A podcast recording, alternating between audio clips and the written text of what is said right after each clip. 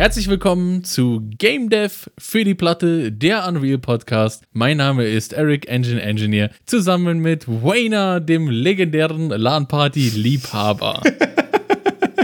Moin. Übrigens, richtig witzig, deine Kamera hat irgendwie gerade angefangen zu flackern. Oder ist es deine Lampe, die bei dir geflackert hat? Das hat auch immer richtig dramatisch gleich den Strobo reingehauen.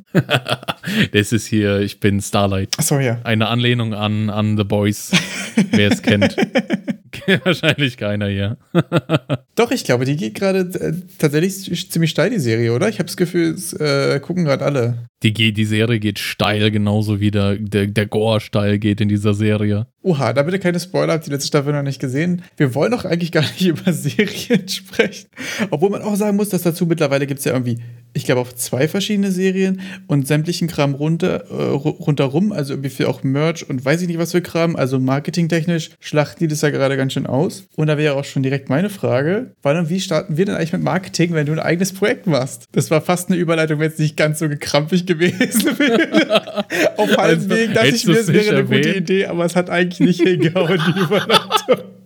Die Sache ist, man selber findet diese Überleitung immer scheiße, deshalb muss man die einfach durchziehen. Einfach Augen zu und durch und dann passt es.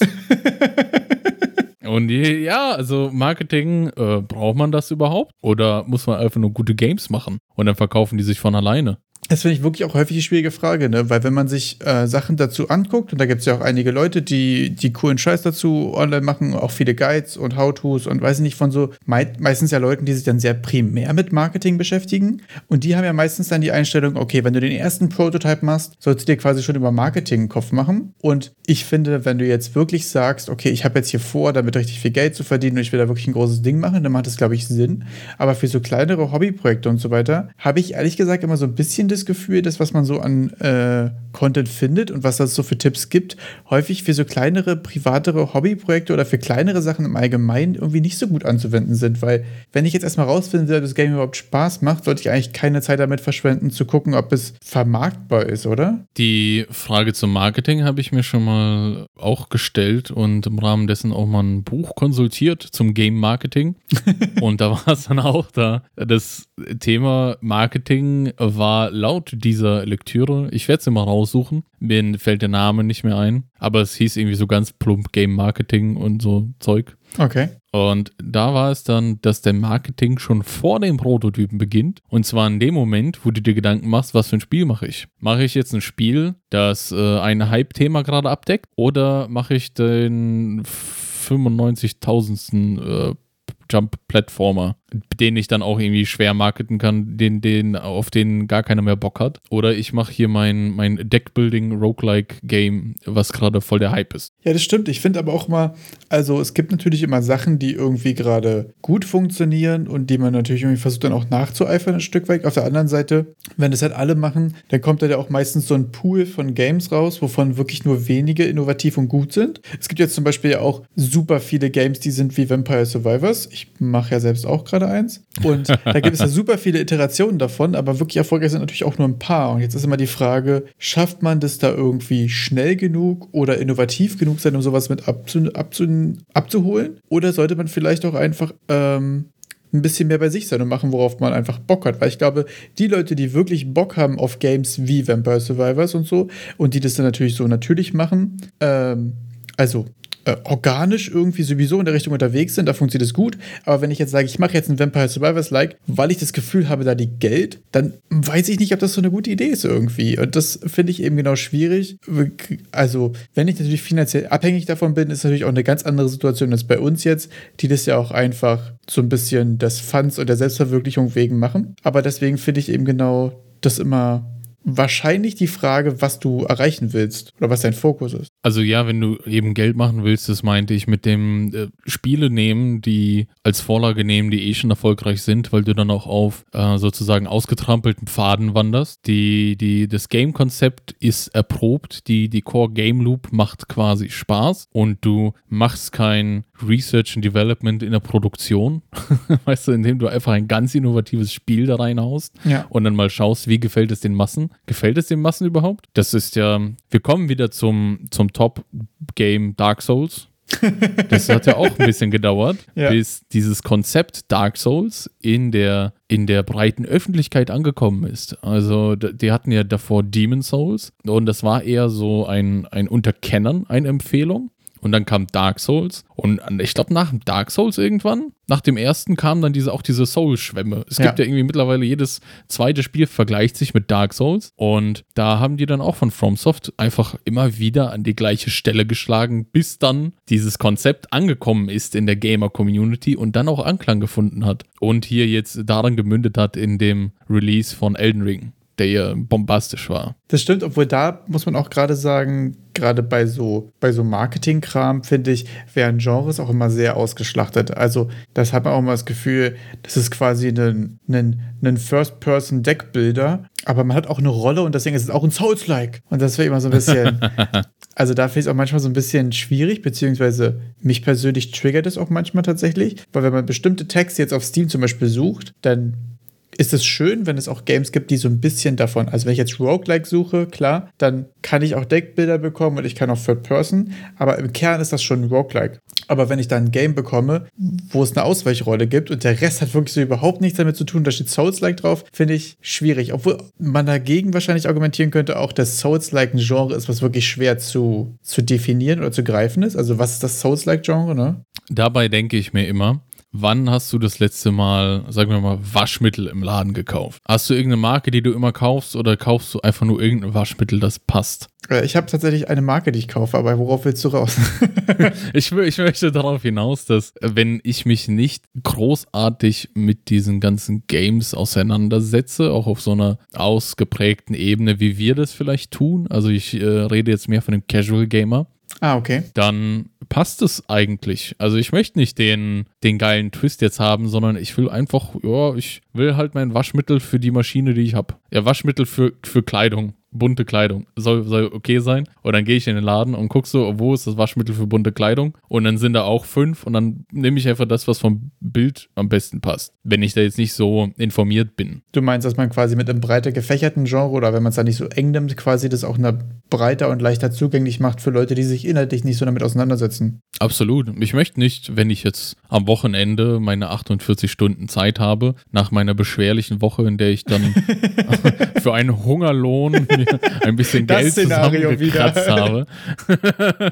Am Wochenende dann, ich möchte einfach ein Spiel in der Hand halten, das cool ist und das auch ein bisschen das liefert, was außen drauf steht. Und wenn ich halt keine Ahnung habe, was das da ist, dann fasse ich es nicht an. Es gibt einfach auch so viele andere. Ich finde es aber ehrlich gesagt auch gerade so witzig, also wie wir es erstmal schaffen, innerhalb von 6 Minuten mit dem Opener zu Marketing schon wieder bei Dark Souls anzukommen und zweitens, wie bei dir der Casual Gamer auch assoziiert ist mit dem Typen, der quasi 60 Stunden malochen geht und sich schon gerade so nach Hause schleppt. Und so nur noch ein Auge offen hat, um irgendwie ein Spiel zu kaufen. So, es gibt einfach Leute, die einfach andere Sachen zu tun haben und sich nicht viel damit beschäftigen, glaube ich. Aber dieses Szenario, warum jemand nur so wenig Zeit hat bei dir, ist aber auch immer so düster. Weil ja nur quasi Ausbeutung von denen da oben so dafür sorgen könnte, dass jemand keine Zeit hat, den ganzen Tag auf Steam zu scrollen und sich genau auszusuchen, was er als nächstes spielt. Ich sollte wohl weniger Karl Marx lesen. Da kommt wieder der Student durch. Nee, es ist einfach, aber Übertreibung schon, ja. hilft zum Verständnis, ja. Ja, doch, ich verstehe, was du meinst. Aber also auf der anderen Seite merke ich jetzt bei meinem Projekt zum Beispiel auch gerade, ich habe ja das eine TikToks gemacht und sonst, das hat ja irgendwie auch gut geklappt und ich wollte mehr machen, aber ich bin auch nicht dazu gekommen, weil so Marketingkram gerade so, und wenn es nur mal ein Screenshot ist und drei Zeilen dazu schreiben, so, das kostet ja auch irgendwie alles Zeit. Ja. Und ich finde es dann immer schwierig, da die richtige Mischung zu finden, weil jede Zeit, die du für Marketing verwendest, wird dein Spiel ja auch nicht besser. Aber sonst hat man jetzt gerade zum Beispiel im Game Dev Reddit auch das Gefühl, dass jede zweite Woche jemand schreibt, ich habe hier ein richtig geiles Game gemacht, aber zu wenig Marketing und deswegen hat es nicht funktioniert. Ganz kontrovers, da sehe ich immer ganz kontrovers darunter dann die Diskussionen. Also wir fangen mal an, deine Steam-Page ist scheiße, dein Spiel ist scheiße, deine Screenshots sind scheiße, dein Video ist scheiße. Und dann, ja, kein Wunder, dass es sich halt nicht verkauft. Und dann einer noch, ja, ich habe hab's mir mal geholt. Das Spiel war halt auch scheiße. Und Refund ist auch schon drin, ja.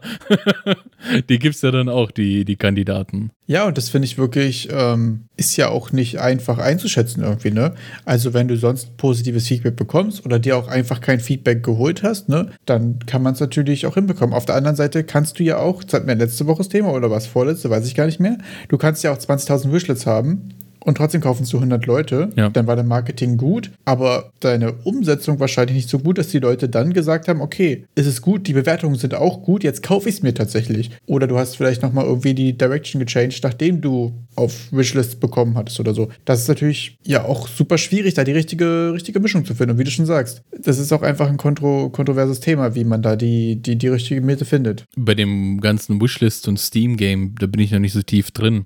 Wie sieht es aus, wenn du dein Spiel erst, du erstellst ja eine Steam-Page und dann kannst du ja anfangen, Wishlists zu sammeln. Und wenn du dann in den Early Access gehst, wie ist es dann von den die Wishlists, werden die alle getriggert? Genau, die bekommen eine E-Mail und die bekommen, wenn sie die Mobile-App haben, quasi dieses ein Spiel von deiner Wishlist ist jetzt draußen. Weil ich habe auch oft gelesen, dass viele die Games im Early Access nicht kaufen wollen. Wegen der letzten Jahre anhaltenden Probleme mit Early Access Spielen, wie du auch mal neulich meintest, da sollte Game-Mechanik schon passen, ja. Nur der Content nachgeliefert werden. Ja, das ist, glaube ich, auch wirklich nicht einfach. Auf der anderen Seite hast du danach natürlich nochmal den Trigger, den du machen kannst von Early Access auf Full Release. Das ist nochmal ein Knopf für Reichweite, den du drücken kannst. Ich hatte letztens einen Streamer, ich weiß gar nicht mehr, wer es war, der meinte, dieser Knopf ist gar nicht mehr so mighty, also dein Algorithmus-Boost, wenn du von Early Access in 1.0 gehst, ist wohl nicht mehr so stark, wie er mal war. Mhm. Das sind aber auch immer so Sachen, den Algorithmus genau kennt ja immer keiner. Also das ist ja auch immer alles so eine gefühlten Fakten, glaube ich, auch häufig. Nur weil es für einen nicht funktioniert, das kann ja auch irgendwie an allem liegen. So. Wenn dann irgendwie doch gleichzeitig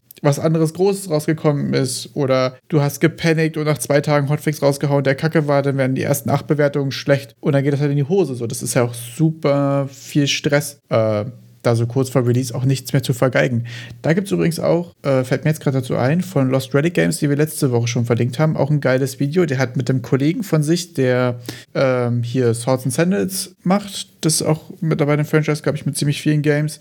Mit dem hat er einen Tag vor seinem Release gesprochen und auch genau über solche Themen. Verlinke ich nachher mal unten in der Beschreibung. Fand ich auch ziemlich interessant, womit man sich quasi so einen Tag vor Release so rumschlägt. Weil so, es ist ja auch so ein Vakuum. So, du weißt nicht, geht es dann nächsten Tag mega steil oder floppt es brutal? So, du hast ja quasi alles auf eine Karte gesetzt. Also im Optimalfall natürlich nicht auf eine. Du hast jetzt nicht 10 Jahre im Keller gehockt und nur ein Game gemacht, aber trotzdem ist es ja so eine Wette. So, ich bringe das morgen raus und gucke, ob es funktioniert. Das ist schon eine interessante Situation. Wie verbleiben wir denn jetzt bei der Marketingfrage? Also soll man jetzt Marketing machen oder soll man einfach nur direkt ein gutes Spiel machen? Also ich glaube, dass das wahrscheinlich auch wirklich welches Spiel ich denn mache, einen großen Einfluss darauf hat, ob das gut ankommt oder nicht, weil gefühlt jedes zweite Open-World-Survival-Game gehypt wird, von denen man so hört, ja. Die überhaupt weit genug kommen, dass es Server gibt und man was machen kann, dass dann viele auch die bisschen Jankiness am Anfang auch verzeihen und alles Mögliche. Wie sieht's denn da aus? Ich habe da irgendwie ehrlich gesagt nicht so eine richtige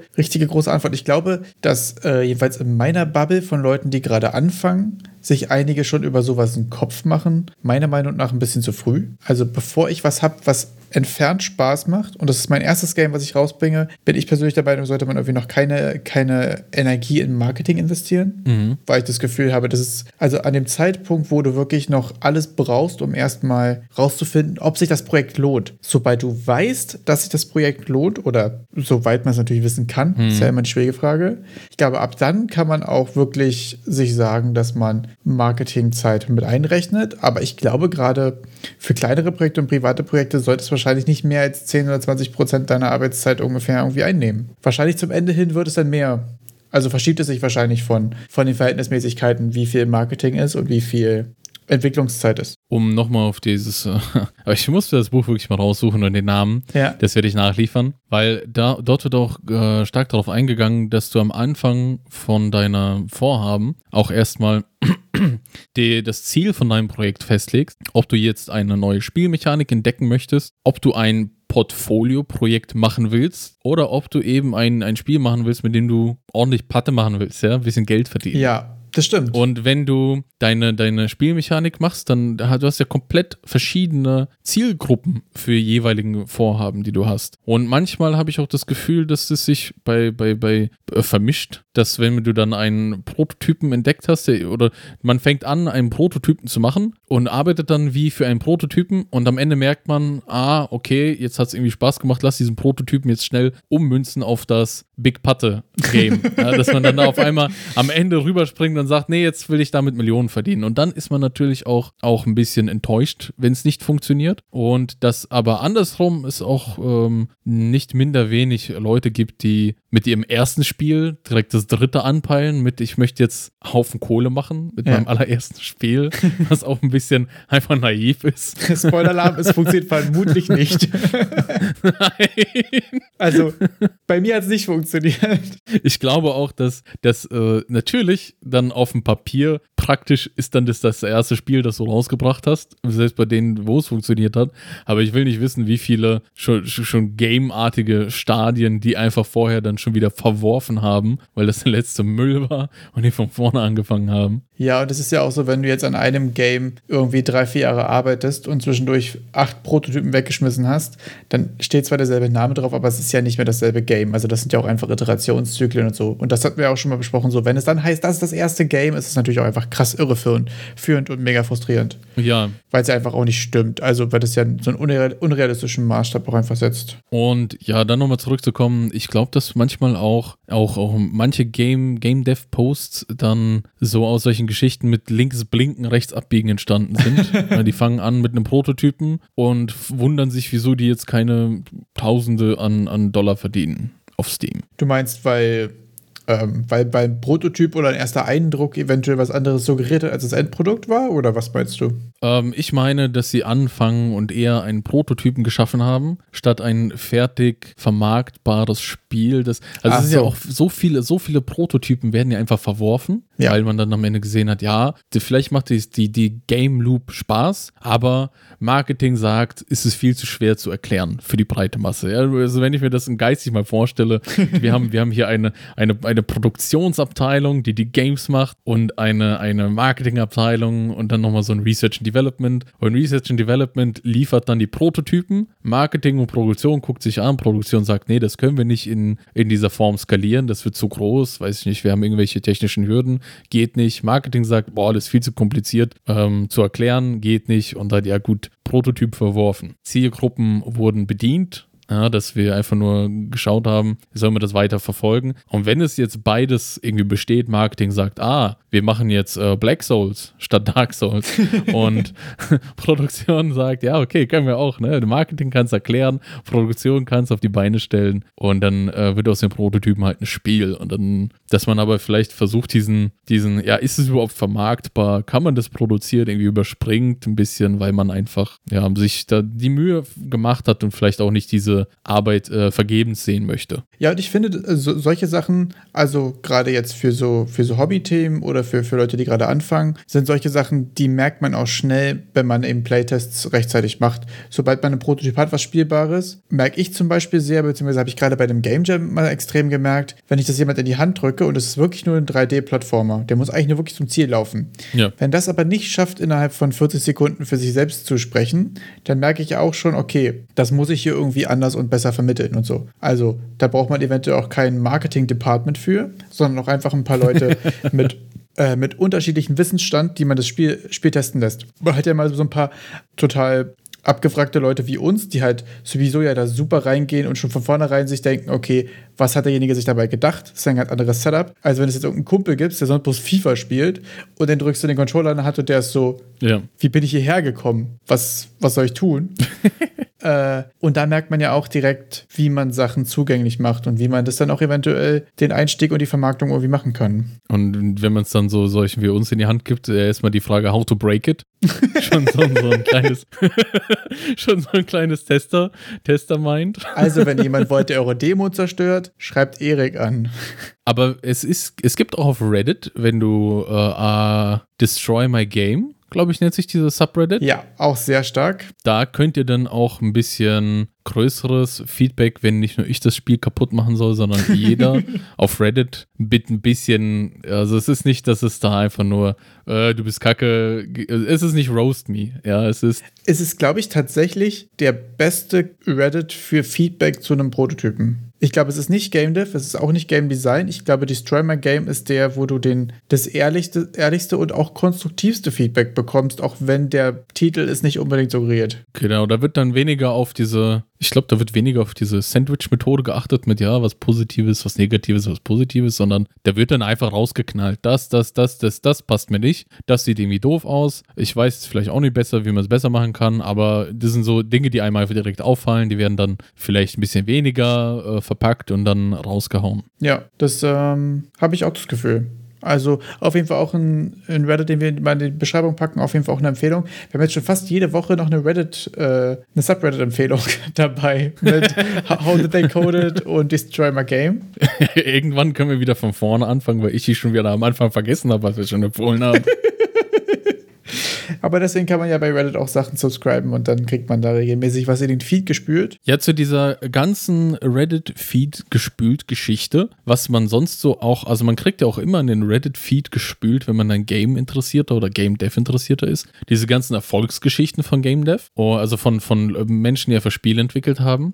Und das führt dann teilweise auch dazu, ich habe jetzt ganz frisch vor 19 Stunden wurde ein Post eröffnet auf Reddit, bei dem ein ausgebrannter Software-Engineer sich überlegt, ja, jetzt, wo ich keinen Bock mehr habe auf meinen Software-Engineering-Job, wieso gehe ich nicht in die Game-Dev-Industrie? So, ne? Jetzt, wo es ist okay, jetzt habe ich mir ganz viel Arbeit gemacht und jetzt knicke ich ein, um unendlich erfolgreich zu werden in Game Dev. Das ist wirklich aber auch ein schwieriges Setup, oder? Also, ich habe es ja nicht genau durchgelesen, aber allein der Titel davon springt mir so ins Auge mit, ich habe jetzt gelitten und ich möchte nicht mehr und sehe das jetzt als Easy Exit in Game-Industrie. So kommt es mir so ein bisschen vor, weil sie dann sagen, naja, da habe ich jetzt ein bisschen die Passion, die Leidenschaft dafür und dann kann man dadurch jetzt auch Geld verdienen. So. Ja, also ich hatte den Post auch gesehen, ich habe ihn überflogen. Ich finde, ich bin von einem Job ausgebrannt und gehe so ziemlich in die, wenn man den allgemeinen Beschreibungen folgt, schlimmste Arbeitsumgebung, die es so gibt im Softwarebereich. Ist natürlich irgendwie ein schwieriges Setup. Ich glaube, inhaltlich, wenn er meint, er ist halt vor allem Software-Engineer bei einem großen Firma und macht halt irgendwie so Corporate-Kram und da fehlt ihm aber irgendwie die Leidenschaft für. Ich glaube, dass auch gerade Burnout ein großer Faktor ist von Sachen wie, ich mache, was mir keinen Spaß macht. Ich sehe quasi die übergeordneten Ziele nicht. Ich fühle quasi den Hintergrund nicht. Und dafür ist natürlich der Switch auf was, wofür man wirklich Leidenschaft hat und wo man wirklich auch drin steckt, glaube ich, kann da schon helfen. Allein die Überschrift, ich bin ausgebrannt, ich will jetzt Game Dev werden, ist natürlich ein schwieriges Setup. Das ist, verstehe ich schon, warum man da auch im ersten Moment erstmal gespannt ist, was da kommt. Ich glaube tatsächlich aber, wenn man Softwareentwickler sowieso ist und man hat quasi gerade ein Burnout-Thema, quasi sich ein bisschen Zeit zu nehmen, mal andere Themen abzugrasen und mal zu gucken, ob man quasi immer noch in der Softwareentwicklung, aber halt vielleicht in einem anderen Bereich, auch einfach in einem neuen Bereich und oder einem Bereich, der einem mehr Spaß macht, wieder Fuß zu fassen, ist, glaube ich, auch durchaus eine legitime Idee, ehrlich gesagt. Ich habe aber manchmal auch das Gefühl, dass dieses ganze Spieleentwicklung wie so ein heiliger Gral so gehandhabt wird, ja, statt jetzt, ich will jetzt endlich damit meine Brötchen verdienen und das ja dann wahrscheinlich auch zu der ganzen Ausbeutungssituation dazu beiträgt, dass viele Menschen auch dazu bereit sind, vielleicht gehaltliche Einbußen einzugehen, um dann ihre Passion nachzugehen. Ja, es ist natürlich so, dass einfach Spiele Spaß machen und deswegen denkt man im ersten Moment natürlich auch, dass Spiele machen ja auch Spaß machen muss und soll. Aber ob es das tatsächlich tut, findet man erst raus, wenn man es ausprobiert. Also, und es macht ja auch einfach, also bei mir persönlich muss ich sagen, dass es mir overall ja schon mega Bock macht, aber halt auch echt nicht immer. Das ist aber auch die Frage. Es ist schon auch ein harter Prozess, Games zu machen und das einfach auch, weil man ja so viele Hüte auf hat, ist immer dieses Sprichwort, man hat so viele, finde ich auch ehrlich gesagt, eine furchtbare Metapher, aber jedenfalls gibt es einfach sehr viele Themen, die da mit reinspielen, mit Musik und mit Animationen und bla bla bla. bla. Also, wenn du nur eine geile Mechanik und ein geiles Game hast, bist du ja noch lange nicht fertig, wie ich bei meinem Projekt auch ja gerade feststelle. Das, also nicht, dass ich ein geiles Game habe, aber wenn du das, was du Spiel nennen würdest, fertig ist und du sagst, okay, naja, jetzt brauche ich noch Menüs, ich brauche noch Musik, ich mache noch eine Steam-Seite und ich brauche noch ein bisschen Screenshot-Trailer-Kram. Ja, ciao, dann ist noch mal ein halbes Jahr weg einfach. Ja. Gefühlt. Also es ist ja einfach noch super viel zu tun. Worauf wollte ich eigentlich raus? Achso, ob einem dieser gesamte Ablauf Spaß macht, ist halt eben die Sache, die man rausfinden muss. Das ist eben, glaube ich, die schwierige Frage. Ich glaube, das muss man einfach ausprobieren. Tatsächlich. Ich glaube, das ist, dieser Way Out, dieser Exit aus dem, was man gerade tut, ist da, glaube ich, ganz groß, weil oft wird ja auch in dieser Software-Developer-Ecke auch drüber gescherzt, dass man jetzt endlich anfängt, Holzfäller zu werden oder so ein Zeug. Man geht dann in den Wald, baut sich seine Hütte selbst, wenn man da zu viel Nature-Guy-YouTube-Videos geguckt hat, wie sich irgendwelche Menschen aus Lehm eine Villa mit Pool zusammenkleistern. Ja, und das ist auch, glaube ich, wieder eine sehr romantische Vorstellung, da irgendwo Holz zu hacken und zu jagen und weiß ich nicht, manche Leute sagen ja so, ja, ich gehe jetzt richtig in den Wald. Und ob das wirklich Spaß macht, muss man auch wirklich erstmal ausprobieren, Leute. Also das ist was anderes als hier beim Döner um die Ecke. Da muss man schon auch wirklich Bock drauf haben, tatsächlich. Aber also man muss natürlich auch mal neue Sachen ausprobieren. Das ist ja auch irgendwie wichtig, um mal irgendwie den sprichwörtlichen Horizont zu erweitern oder halt einfach mal was anderes zu machen, so. Aber neu ist halt auch immer ein Thema. Aber neu ist diesen Monat. Jetzt wollte ich die Überleitung gerade benutzen für was. Oh, ich wollte sie dir wegnehmen. Nein. Überleite du. Bitte nutze sie. Nein, jetzt hast du mich aus dem Konzept gebracht. Okay, bei mir wird nämlich auch die Woche noch was Neues eintreffen. Und zwar hatte ich final endlich die Möglichkeit, mir mein Steam Deck zu bestellen. Oh. Das heißt, nächste Woche, vielleicht aber auch erst übernächste Woche, wenn wir mal rausfinden, was macht eigentlich Spieleentwicklung auf dem Steam Deck und oder für das Steam Deck. Also gibt's nächste Woche den ersten Preview für Wayne Wars auf dem Steam Deck oder was? Das war ehrlich gesagt mein erster Gedanke. Alles klar, Leute, das kommt so ungefähr Mittwoch oder Donnerstag. Es ist jetzt gerade Montag. Bis dahin muss ich es schaffen, das nochmal für Linux zu exportieren, weil ich hier gebaut habe. Aber ich habe ja auch keine Möglichkeit, das irgendwie hier ich habe irgendwie gerade kein Linux-Setup hier da. Müsste ich wahrscheinlich mal irgendwie, keine Ahnung, eine kleine VM hosten oder irgendwas. Oder ich warte wirklich auf Steam Deck, weil ich will Wayne Wars auf der Steam Deck spielen. Vor allen Dingen, mir ist mal aufgefallen, dass das Steam Deck wahrscheinlich auch gerade für so Prototypes und für Hobbykram ja das ultimative Marketing-Tool ist und auch Playtesten und alles, weil du kannst das Ding ja einfach in den Rucksack schmeißen, fährst zum Kumpel, drückst dem Ding in die Hand und du sagst, wie findest du es? Dann sagt der, das Spiel ist kacke, aber Steam Deck ist geil und dann weißt du, was du damit anfangen kannst. Also finde ich eigentlich mega praktisch, auch für, wenn du jetzt hier an irgendwelche Conventions oder irgendwas denkst. Das ist, glaube ich, das Steam Deck da echt super praktisch, weil klar, du kannst auch eine Switch nehmen, aber da brauchst du dann Dev-Kit und das kriegt man ja nicht so leicht da drauf, weißt du? Aber einfach einen PC in Form von einer Switch dabei zu haben, wo du deinen Prototype immer draufknallen kannst, ist ja mega gut. Also stelle ich mir wirklich sehr useful vor, habe ich Bock drauf. Ja, ich bin super gespannt, wie deine Linux-Entwicklung dann wird. Ich kann mir vorstellen, dass das nochmal seine Tücken beherbergt, weil ich ein bisschen Erfahrung habe mit Unreal und Android. Und das war wirklich ekelhaft, das irgendwie zum Laufen zu kriegen. Okay.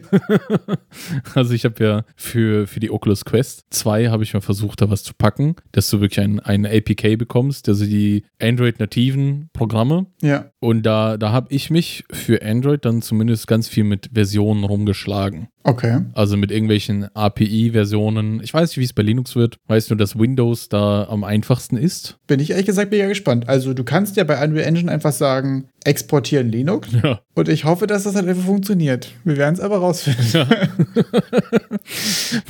Das sind halt so diese ganzen Settings, die man so als Otto-Normalmensch nicht anfasst, wenn man einfach nur Games für Windows macht. Aber allein Linux hat ja schon kein DirectX als Background. Das ist dann diese Render-Pipeline. Ne? Da musst du ja mit OpenGL oder Vulkan arbeiten. Und was nimmt man denn? Ich weiß, um ehrlich zu sein, nicht mal, was gerade Standard ist irgendwie bei Unreal. Da fängt es ja schon an. Ne?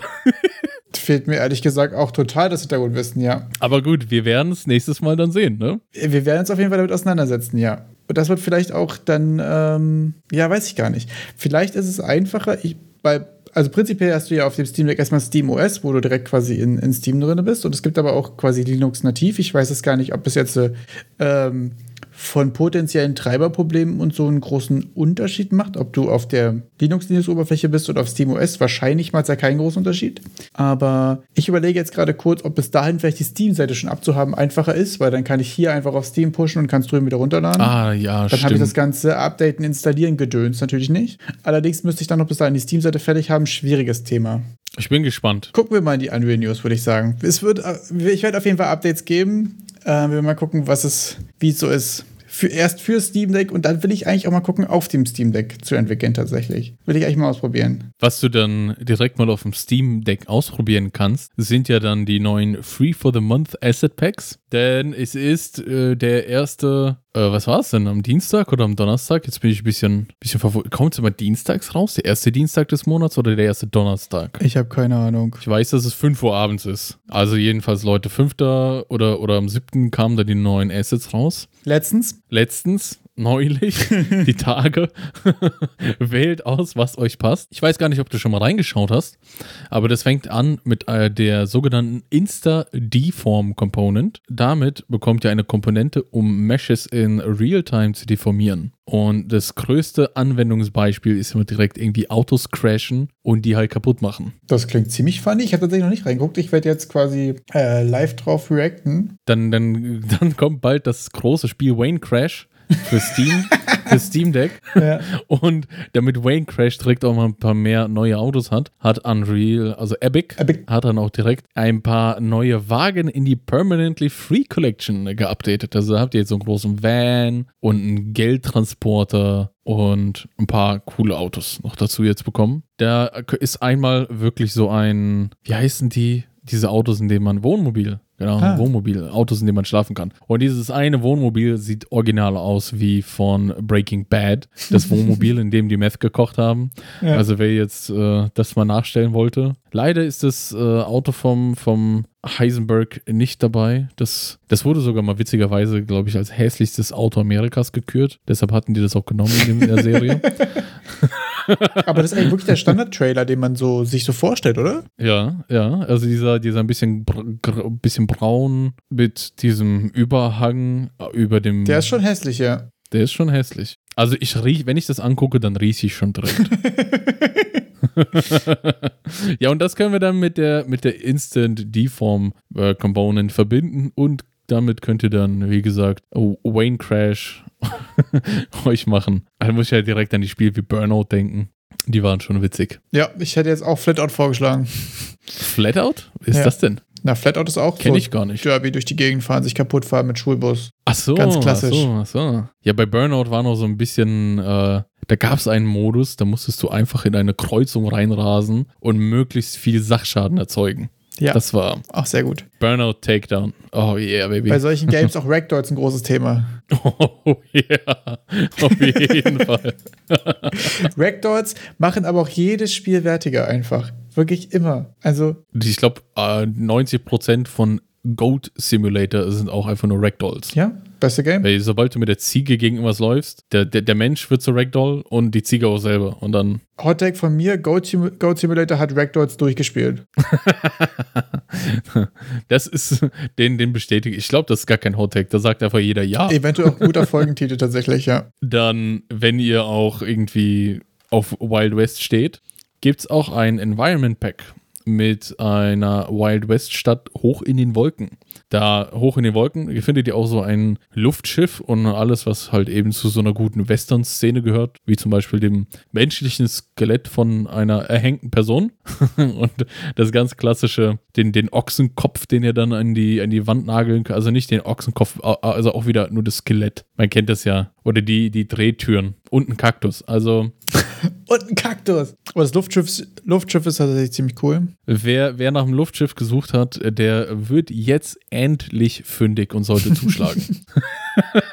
Wer liegt denn nicht nachts wach und denkt sich, für mein nächstes Sky-Western-MMO brauche ich ein Luftschiff, das alle Leute von Westtown 1 nach Easttown 2 bringt, was weiß ich. Mit Rotating Propeller. Also mit einem rotierenden Propeller, geil.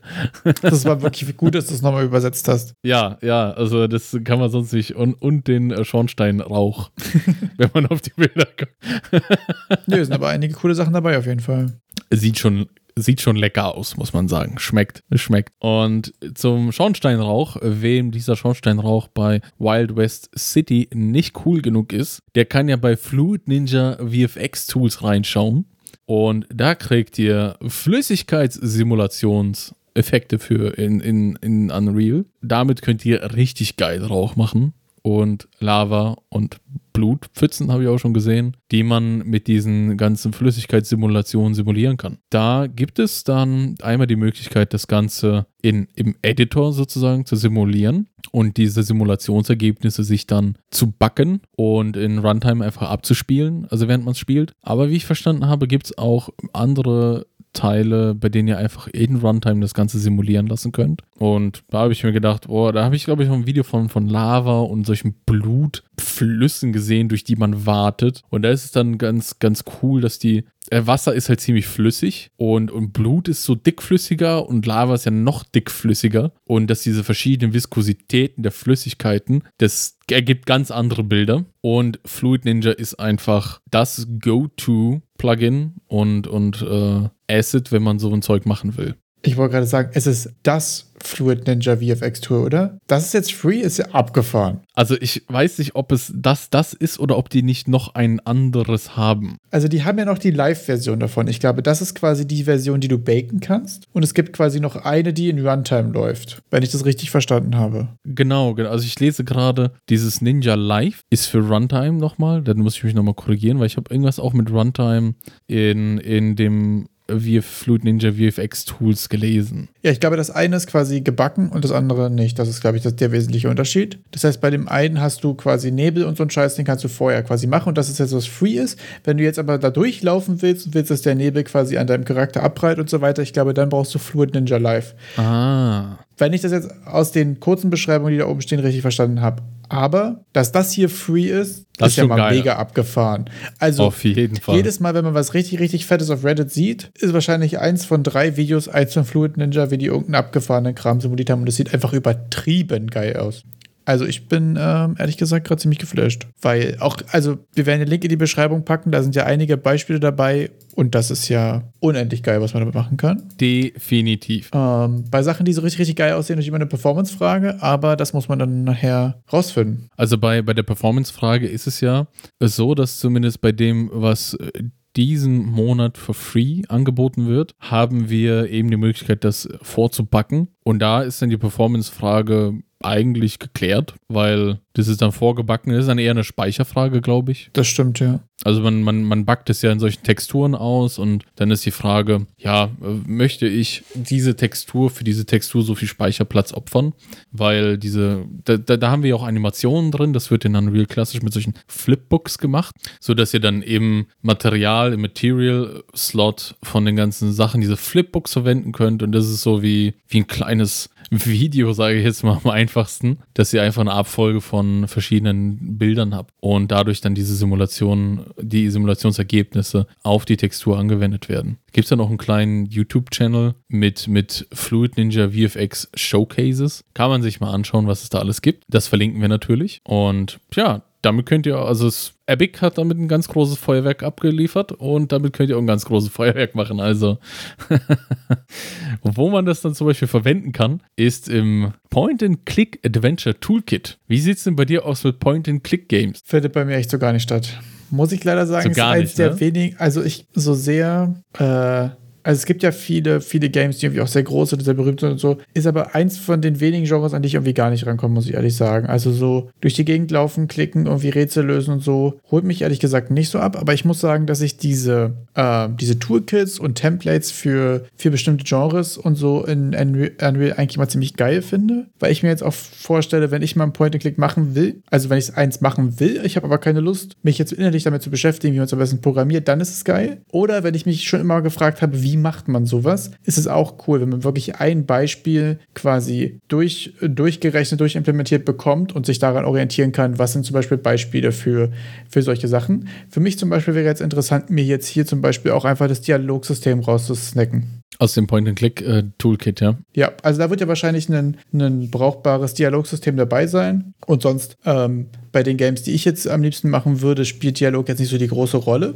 Deswegen wäre zum Beispiel hier aus dem Template sowas, so einzelne Teile sich rauszunehmen, immer eine ziemlich coole Gelegenheit. Und deswegen finde ich solche Templates immer super strong, wenn die free sind. Definitiv. Ich bin auch nicht so der Point-and-Click-Fan. Bin eher dieser Action-getriebene Spieler. Für mich ist sogar... Das muss ballern! Das muss smacky sein. Der muss nachgeladen werden. Da muss ich jemandem von hinten ein Messer durch den Brustkorb schieben können. Der sonst macht einfach keinen Spaß. Auf jeden Fall. Fluid Ninja Live muss ja auch irgendwo verwendet werden. Und deshalb ist das Adventure Kit auch, also die Point-and-Click-Games kenne ich dann vielleicht nur von irgendwelchen Let's Plays von, ich weiß gar nicht, ob du das ist. Larry, sagt dir das was? Diese nope. Point-and-Click-Larry-Games? Nope. Dann ist auch egal. Wenn euch das Point-and-Click-Adventure-Games zu Larry, wenn euch das was sagt, dann schreibt uns, joint in unseren Discord, sagt, hey, hier, ich kenne das. Und dann können wir uns ja mal in naher Zukunft über dieses Spiel und ähnliche Spiele unterhalten. Ja, also vielleicht gibt es ja auch einfach das eine richtig Gute und uns fehlt einfach irgendwie der Einstieg. Das ist ja häufig, finde ich, bei Genres, die man nicht so häufig gamet, so, das muss nur ein Game kommen, was wirklich, wirklich geil ist und dann ist man da ja auch einfach hooked. Ja, diese ganze Point-and-Click-Adventure-Reihe zu Larry, das ist eher so eine bisschen versaute Spiele. Achso, das holt den Erik ab. Das holt mich natürlich ab.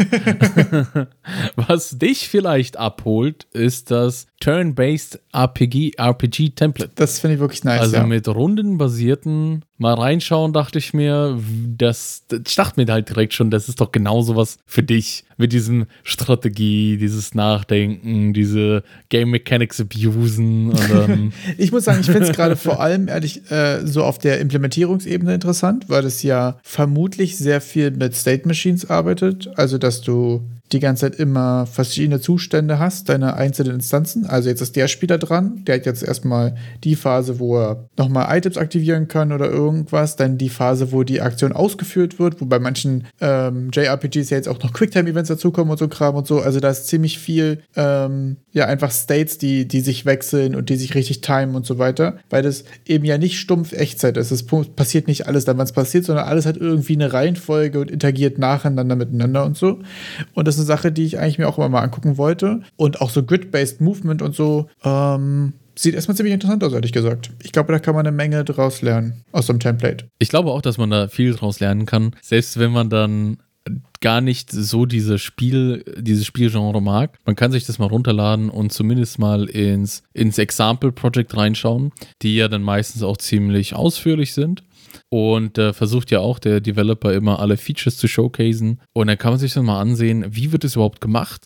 Vielleicht kann man es abstrahieren und dann selbst bei sich irgendwann mal anwenden, wenn man vor einem ähnlichen Problem steht. Ja, genau das. Also bei dem RPG-Template ist ja auch eins der Highlights, dass man dann so Drag-and-Drop-Charaktere hat mit seinen Einheiten, dass man die dann auf dieses Grid einfach droppen kann. Ja. Das habe ich dann gelesen. Ich habe es mir auch noch nicht so ganz angesehen. Es klingt aber schon mal sehr interessant, dass man sich mal ansieht, wie wurde das denn implementiert? Gibt es da verschiedene Actors? Ja, was kann man denn da alles machen? Ja, nee, solche Sachen sind irgendwie auf jeden Fall immer ziemlich nice. Ich muss sagen, ich finde jetzt auch gerade interessant, dass das quasi die 2018er Version ist von dem Template und es gibt auch mittlerweile noch eine geupdatete von 2022, die nochmal ein deutliches Stück größer und komplexer ist. Und solche Sachen, muss ich sagen, finde ich an den Templates und auch allgemein am Marketplace-Content immer super fair. Wenn du quasi eine abgespeckte Version hast, die du entweder benutzen kannst, um halt zu lernen oder halt, um dir mal so ein bisschen die Konzepte anzugucken. Und wenn du jetzt wirklich sagst, ich bin jetzt hier Game Designer, ich will nicht programmieren, ich will das einfach nur benutzen, dann kann ich mir auch das richtig fette Rundum-Sorglos-Paket holen und dann habe ich hier alles drin, was man sich wünschen kann quasi. Das finde ich immer auch von den Creatern irgendwie eine ziemlich coole Sache.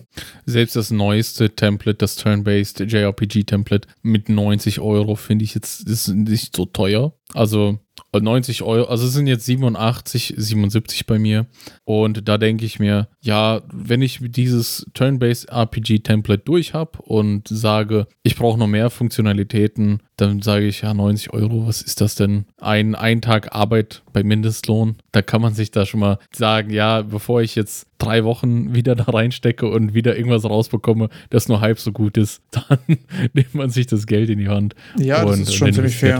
Das sieht dieses Turn-Based JRPG, erinnert mich sehr hart an Persona 5. Ja, das stimmt. Mit den Skill-Item-Free. Ja, wegen dem UI-Mapping einfach, ne? Das ist schon. Ja, da fehlt nur noch. Also ich finde, bei Persona 5, UI sieht einfach Bombe aus. Ja, das ist schon fast in sich ein Grund, das zu spielen, weil es alles so geil ist. Ich muss sagen, ich habe leider die entsprechende Konsole nicht und deswegen kenne ich nur Videos und so weiter, aber es ist schon irgendwie einfach ein cooler Style irgendwie. Ich finde sowieso, dass mich auch einfach so, wenn es irgendwie so einen richtigen, cool gemachten eigenen Stil hat, holt mich das immer sehr ab. Ja, und mit diesen stilisierten Sachen, Hyper-Realistic Graphic oder Stylized, wie steht's bei dir? Was magst du denn jetzt mehr? Ich habe da eigentlich gar nicht so eine klare irgendwie Abgrenzung oder irgendwas. Ich merke nur, dass wenn ich so Hyper-Realistic-Kram sehe, das mich irgendwie nicht mehr so sehr flasht mittlerweile.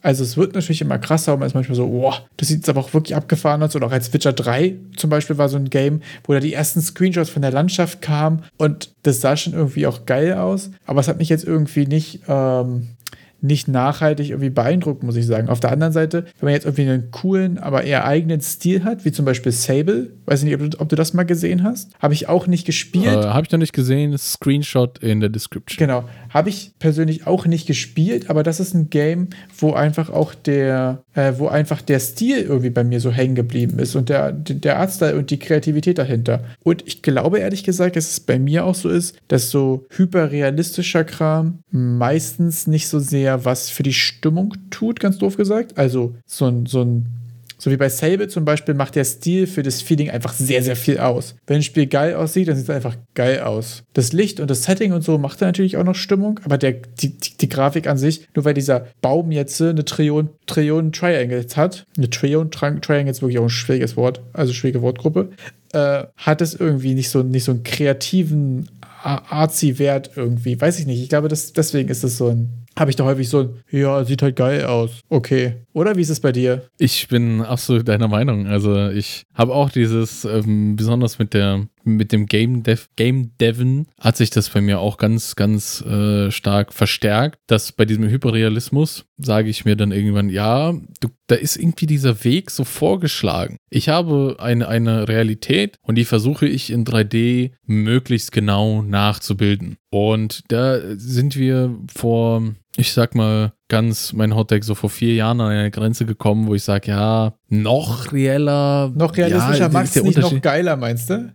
Macht es halt nicht noch geiler und ich würde wahrscheinlich auch meistens den Unterschied im Gameplay, wenn sich da Sachen noch bewegen, gar nicht mal mehr bemerken, aber so einen ganz eigenen Artstyle zu kreieren, der in sich kohärent ist, ist auch schon ein bisschen mutiger und da merke ich dann auch, da hat sich jemand wirklich Gedanken gemacht, das meine statt ich, einfach genau nur stumpf das. Die Realität zu kopieren, sondern was für ein Stil ich übel feier, ist dieser von der Arcane-Serie. Ja. Ist es auch so dieser Gouache an Farben-Stil und diese stylized Charaktere, das einfach nur man muss sich ja beim stylized Art, also bei diesem stilisierten Kunst immer Gedanken machen, was will ich wirklich vermitteln und das dann übertreiben. Ja. Weil dann muss ich mir immer Gedanken machen, was ist diese Person für ein Charakter, was für Charakterzüge hat die, was für ein Gesicht passt dazu, um auch nicht dass ich einfach das passende Bild zu diesem Charakter habe. Und das ist dann einfach, da ist das alles ein runderes Paket. Teilweise bei hyperrealistischen Sachen gehe ich halt ins Internet, dann hole ich mir ein paar Quixel-Mega-Scans, gucke ich mal, was es sonst noch so gibt und klatsche es alles rein und dann passt es irgendwie. Mach vielleicht noch ein bisschen Dreck in jede Ecke, damit es ein bisschen realistischer aussieht. Und dann sage ich, hier mein Eric Engineer Game, aber so hyper stylized, da werde ich alles wirklich mit Hand machen müssen. Also es ist auch immer auch sehr ein gewisses dann, Investment. Ja. Das stimmt. Ja, dass ich krieg auch nicht, wenn ich einen ganz eigenen Stil habe, dann werde ich das nicht im Marketplace finden. Also ich werde auch alles wirklich nochmal verändern müssen, zumindest verändern müssen, was natürlich auch wieder Aufwand bedeutet. Da wollte ich nochmal die Schippe schlagen mit, ja, es ist ultra geil, aber ich glaube, so ein stylized Game ist noch aufwendiger als hyperrealistisch. Das stimmt. Es gibt natürlich auch wieder eine Mischung dazwischen, ne? Du kannst ja auch mehr oder weniger realistische Assets nehmen und dem quasi einen eigenen Stil mehr oder weniger aufdrücken. Ich finde zum Beispiel bei Into the Pit und auch bei Bullets per Minute, das sind zum Beispiel 2 Games, die ganz auch viele bekanntere Assets zum Beispiel benutzen. Also bei Bullets per Minute ist, glaube ich, viel Paragon-Kram. Bei Into the Pit war auf jeden Fall ein oder zwei Assets, die kenne ich von Infinity PBR, die waren auch zwischendurch mal Hammelbande und so, und da wurde aber einfach so viel noch drüber gepackt und so viel rundherum gemacht, dass die auch einen sehr eigenen Touch bekommen haben und dadurch auch wieder einen sehr coolen eigenen Artstyle. Und ich glaube auch, dass das so ein bisschen eine Tendenz ist, quasi Assets zu nehmen und die so ein bisschen zum eigenen zu machen. Das hatten wir auch schon bei der Frage über die Synthi-Assets, ob man die irgendwann mal über hat oder so. Ich glaube, man kann die auch wirklich mit einigen wenigen Sachen zu deinem eigenen machen. Und ich glaube, das ist ja auch der Weg, der häufig in die Sachen gegangen wird. Mir fällt jetzt auch gerade auf, dass ich so mit stumpfen Realismus, nenne ich es jetzt mal einfach, häufig AAA assoziiere. Also wenn ich jetzt an so ein Assassin's Creed, Call of Duty, Battlefield so, die haben alle keinen sehr eigenen Artstyle. So, die sind halt irgendwie realistisch quasi. Also bei Assassin's Creed zum Beispiel ja auch, das ist halt so ein Assassinen-Setting, ne? Aber da ist jetzt kein, wie sage ich das jetzt, ohne irgendwie Künstler schlecht zu machen, das ist so wenig was Eigenes. Weiß ich nicht, ist irgendwie schwer zu sagen. Also das bildet ja irgendwie was ab, was schon existiert und ist keine Neuschaffung. Und deswegen flasht es einen, glaube ich, nicht so sehr. Ich glaube, das ist der richtige Weg, es auszudrücken. Ich verstehe, was du meinst. Und meiner Meinung nach ist es auch ein bisschen, also es ist einfacher. Es ist auch messbarer. Da zu sagen, es ist besser geworden. Es hat so dieses, bei diesen ganzen stilisierten Sachen, da kommst du ja an solche irgendwann Geschmacksfragen. Ja, das stimmt natürlich auch. Gefällt mir das oder gefällt es mir nicht? Aber bei solchen hyperrealistischen Sachen kann ich auch immer sagen, ja, nee, das sieht doch jetzt noch realistischer aus. Also man kann das ganz einfach messen. Ja, wir haben jetzt mehr, was hast du gesagt, Trillion? Ja, Trillion Triangles, und jetzt haben wir 2 Trillion Triangles. Also, ja, wir haben doppelt so viele Triangles, also ist unsere Grafik auch doppelt so gut. Das lässt sich auch viel besser marketen und so. Das stimmt natürlich, ja. Obwohl, was du davor gesagt hast, finde ich auch sehr interessant. Es gibt natürlich auch Stile, die Leute nicht mögen, ne? Ich habe zum Beispiel auch Freunde, bei denen ist es so, wenn ein Spiel so Standard westliches 3D-Stylized ist, was eine sehr unnötig komplizierte Beschreibung für Fortnite ist, wenn das irgendwie danach aussieht, dann sagt der, nee, spielt nicht. Und ich glaube, das ist natürlich das große Risiko bei stilisierten Sachen oder bei so Artsy-Sachen und auch bei bestimmten Pixel-Art-Sachen zum Beispiel, gibt es einfach Leute, die sagen, das kann ich einfach nicht leiden. Und das ist natürlich oft eine schwierige Entscheidung, ne? Vergraulst du potenzielle Spieler nur mit dem Stil? Schafft man das, ein richtig, richtig gutes Game zu machen? Wenn ich jetzt ein richtig, richtig geiles Souls-like mache, schaffe ich das, einen Stil zu finden, der dich so sehr abfuckt, auch wenn er objektiv gut ist, aber inhaltlich, geschmacklich dich so sehr stört, dass du das Game nicht spielst? Das ist natürlich auch gefährlich. Dafür wirst du aber andersrum Leute haben, die da richtig invested sind. Ja. Und genau nach deinem Stil hungern, den du dann noch DLCs verkaufen kannst und Skins und was weiß ich. Also das können wir auch die andere Seite betrachten. Ja, natürlich. Also ich glaube, wenn du dich da hart differenzierst, dann wirst du auch Leute haben, die eben noch mehr dein Produkt mögen. Das kann man nur hoffen, ja. Ja, halt, oder es landet auf der Platte. Bei mir ist zum Beispiel auch ein großes Ding, ich will auf jeden Fall mal ein Game mit Schwarz-Weiß machen, wo der Main-Part des Games schwarz-weiß ist und vielleicht nur Partikeleffekte farbig oder sogar vielleicht nur Main-Objectives oder so. Fände ich irgendwie ein super interessantes Setting, quasi also in meinem Kopf gerade quasi eher so ein bisschen Toon-Shady in Schwarz-Weiß und dann nur mit Farben auf Partikeleffekten oder auf Spells oder so zu arbeiten. Das glaube ich auch. Das sind halt viele Sachen, Szenarien, auch gerade mal so ein Game hauptsächlich zum Beispiel Schwarz-Weiß zu machen oder auch jetzt sehr zum Beispiel nur in irgendwie Schwarz, Lila, Hellblau, so Cyberpunk-Farben und so. Gibt es ja gerade super viele Sachen, die irgendwie rundherum von Leuten ausprobiert werden, und da ist mega viel cooler Kram dabei. Ich habe da auch im letzten Game Jam, bei dem ich teilgenommen habe, ein paar Spiele gesehen, die schwarz-weiß waren. Und eines ist mir, also ich habe 2 Spiele, bei denen, die mir direkt in Erinnerung geblieben sind. Und eines davon war ein Spiel, bei dem du wie ein Samurai irgendwie so in der First-Person-Perspektive Dämonen zerhacken musstest mit einem Samurai-Schwert und dann immer so, wenn du einen Dämon zerhackt hast, dann bist du noch weiter hochgesprungen. Ich kann das mal raussuchen. Ich versuch's mal rauszusuchen. Das klingt wirklich ziemlich cool, ja. Das ist wahrscheinlich ein Spiel, das dir gefallen könnte, weil da auch so ein gewisser Skill dabei ist, den ich nicht habe. Und ich bin da immer verzweifelt. Viele reichen dann solche skillbasierte Spiele ein, bei denen ich dann einfach nur weine, weil ich es nicht hinkriege. Und im Chat dann, woran liegt's denn? Woran liegt's denn? Und ich so, ja, ich sag dann immer, gut, ich bin nicht gut darin, aber ich sag, es ist immer die Schuld vom Dev, wenn ich mich schlecht fühle. Obwohl ich auch dazu sagen muss, dass dadurch, dass ja meistens in Game Jams die Spieltestzeit so kurz ist, weil du es halt einfach, also die nach der, also wenn das eigentliche Playtesten anfängt, änderst du das Game ja nicht mehr. Ja. Und deswegen häufig Games sehr schwer sind in Game Jams, habe ich das Gefühl. Auf jeden Fall. Gerade gute Games sind häufig ein bisschen zu schwer, weil man es ja 2 Tage lang selbst die ganze Zeit spielt als Entwickler und dementsprechend auch einfach viel zu gut da drin ist. Ja, doch, die Balancing-Probleme, das ist klar. Also das ist auch wirklich ein Klassiker, dass man sagt, das Spiel ist wirklich geil, aber ich fühle mich gerade echt zu dumm dafür. Aber ja, der Entwickler ist schuld. Safe. Auf jeden Fall. Ich auf gar keinen Fall. Nein. Und was? Wir wechseln mal das Thema. Am Donnerstag hat Unreal natürlich auch gestreamt. Also der Wayner, der ist ja auch einer, der kann sich das nicht angucken, wenn Leute so richtig ohne Skill da sitzen. Und dann wird er zum Wutbürger und schmeißt auch gerne mal mit seiner Bierdose, während er irgendwelchen Let's Plays zuschaut von Menschen, die das nicht so gut können. Deshalb habe ich jetzt ein bisschen Angst weiter drauf, darüber zu reden. Das ist eine voll verkürzte und wirklich gefährliche Darstellung meiner Meinung dazu. Ich bin mir gar nicht sicher, ob ich jetzt Zeit habe, das noch zu retten irgendwie. Oder ob jetzt einfach Leute sich vorstellen, wie ich so mit meinem Bier auf der Couch sitze und den Fernseher anbrülle, weil irgendwer nicht ein Tor geschossen hat oder irgendwelche anderen. So der klassische halb besoffene, wütende Vater, der sich über Fußball aufregt. Das Bild nochmal zu komplettieren, ja. Er sitzt im Feinripp mit einem Senffleck da. Also, achso, ja doch. Doch, genau so bin ich. Lassen wir so stehen. Was war Donnerstag im Stream los? Houdini wurde vorgestellt in Unreal. Also, wer so ein bisschen zaubern will mit Procedural Generation und sich fragt, wie macht man das denn in Zusammenhang mit Unreal, da kann sich dann den Donnerstag-Stream ansehen.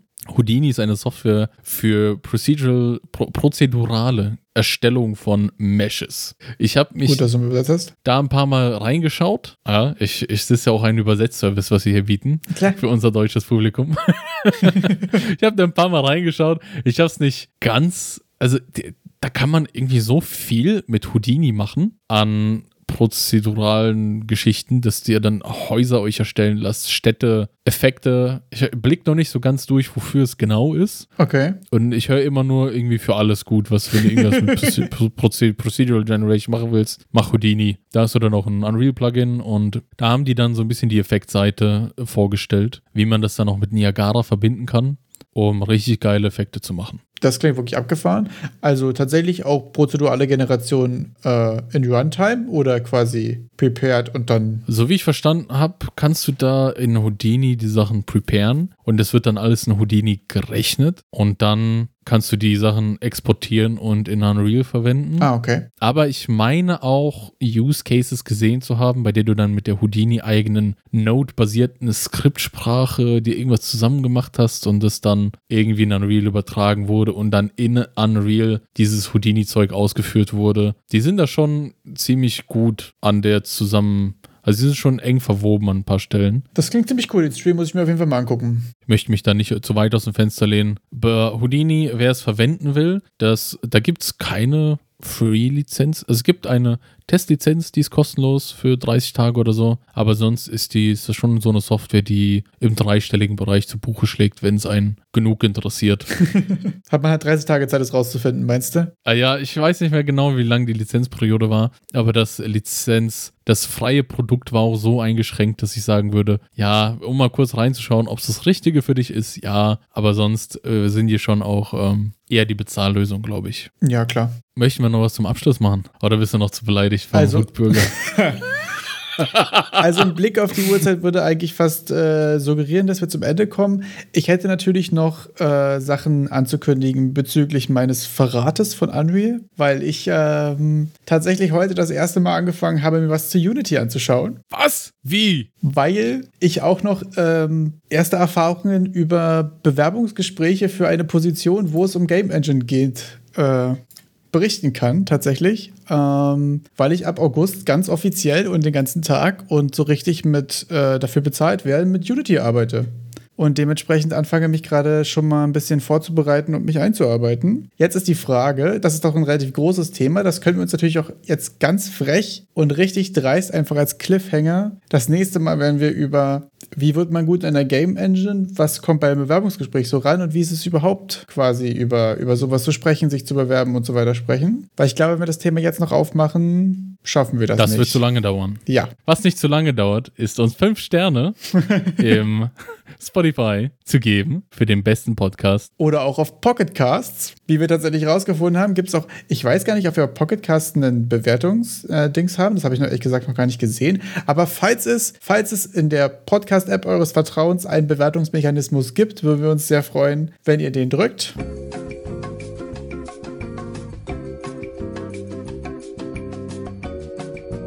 Jetzt hast du ihn gedrückt. Danke sehr. Sehr, sehr gut, sehr gut. Das haben wir schon mal abgehakt. Tatsächlich wollte ich noch mal ganz kurz zum Ende fragen, bevor wir es nämlich vergessen. Was macht eigentlich dein Traditional Roguelike Code-Along diese Woche? Ja, mein Code-Along, ich folge dem Code-Along-Event. Ich habe diese Woche eine Map kreiert mit in C++ und allgemein auch mehr C++ gelernt. Im Code-Along-Event bin ich mal kurz hängen geblieben. Dadurch, dass die Seite, auf der das C++-Tutorial gehostet wurde, irgendwie die halbe Woche down war. Okay. Und ich naiverweise mir vorher keine Kopien gemacht habe, was jetzt nachträglich natürlich alles angelegt wurde. Sehr gut. Und deshalb bin ich jetzt so weit, dass ein kleines Ad-Zeichen über dem Bildschirm läuft. Okay. Und an einer Wand hängen bleiben kann. Nice. Wie kann ich mir das vorstellen? Wie wird das quasi gemacht? Ist das quasi, also die Map-Generation, ist das quasi einfach ein großes Array, in dem steht drin, das ist eine Wand oder das ist ein Teil und du weißt, wo dein Spieler gerade ist? Oder wie ist das ungefähre Setup auf der Konzeptebene, sag ich jetzt mal? Wir müssen ja nicht so sehr ins Detail gehen, aber mich würde das ehrlich gesagt interessieren. Also auf der Konzeptebene ist das ein zweidimensionales Array. Also es kann sich jeder einfach vorstellen wie eine Tabelle, bei der dann halt drin steht, auf was für ein Bodenelement wir wo haben. Okay. Bei dem derzeit ein Bodenelement irgendwie nur die Eigenschaft hat, ist es eine Wand oder nicht. Und wenn es eine Wand ist, dann kann ich nicht drauf. Das ist derzeit alles. Und natürlich, die haben auch verschiedene Farben. Da war ich jetzt ein bisschen zu. Ich habe auch, Wände haben verschiedene Farben vom Boden. Damit man natürlich auch sieht, ja, eine Wand ist dunkelblau und der Boden ist hellblau. Man kann auf dem Boden laufen. Mit unserem weißen Ad-Zeichen. Das scheint mir aber gerade also es ist ja so quasi auch gedacht, dass wenn du es zum ersten Mal programmierst, das was wäre, scheint es, glaube ich, erstmal ein ganz cooler Einstieg zu sein. Auf jeden Fall. Da wäre dann der nächste Teil gewesen, die ersten Algorithmen zur Dungeon Generation, bei der ich dann eben das Problem hatte, dass die Server down waren. Ah, okay. Und dann habe ich allgemein einfach ein bisschen mit C++ mich weiter beschäftigt und mit meinem Nummernblock gekämpft. Also, wer denn das Kommazeichen mit einem Punktzeichen ersetzen möchte auf seinem Numblock, der kann gerne mal bei Discord sich melden und vielleicht werde ich dann eine kleine Erklärung dazu machen, was der beste Weg dazu ist. Ich glaube, ich würde mich bei Discord mal kurz melden, weil ich tatsächlich, also zurzeit habe ich eine Tastatur, die keinen Numblock hat. Und das ist auch eine Sache, die mich seit sehr langer Zeit heftigst triggert und deswegen kommt morgen mit der Post, tatsächlich morgen, eine Tastatur, die wieder einen Ziffernblock hat. Oh. Auch angesichts traditioneller Roguelikes, die ja basically ohne Numblock nicht spielbar sind wir mal ehrlich, es macht einfach keinen Sinn ohne. Und das Problem, dass dort ein Komma ist und kein Punkt, hatte ich tatsächlich schon häufiger, weil das im deutschen Layout irgendwie nicht so richtig viel Sinn macht. Also für sehr deutsche Anwendungen schon, aber so generell international ist der Punkt ja auch einfach richtig. Also Punkt ist King. Punkt for President, tatsächlich.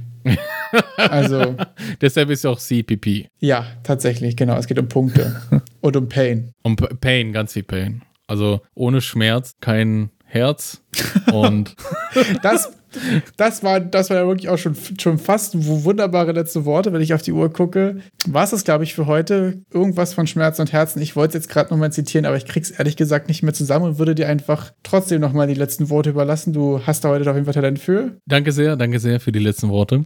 Nächste Woche freut euch auf die Folge. Da bekommt ihr Bewerbungstipps von Wayner, wie man sich bei GameDev-nahen Dingen bewirbt. Und übernächste Woche ist dann der Bewerbungskasten für die neue Unreal mit Podcasterstelle offen.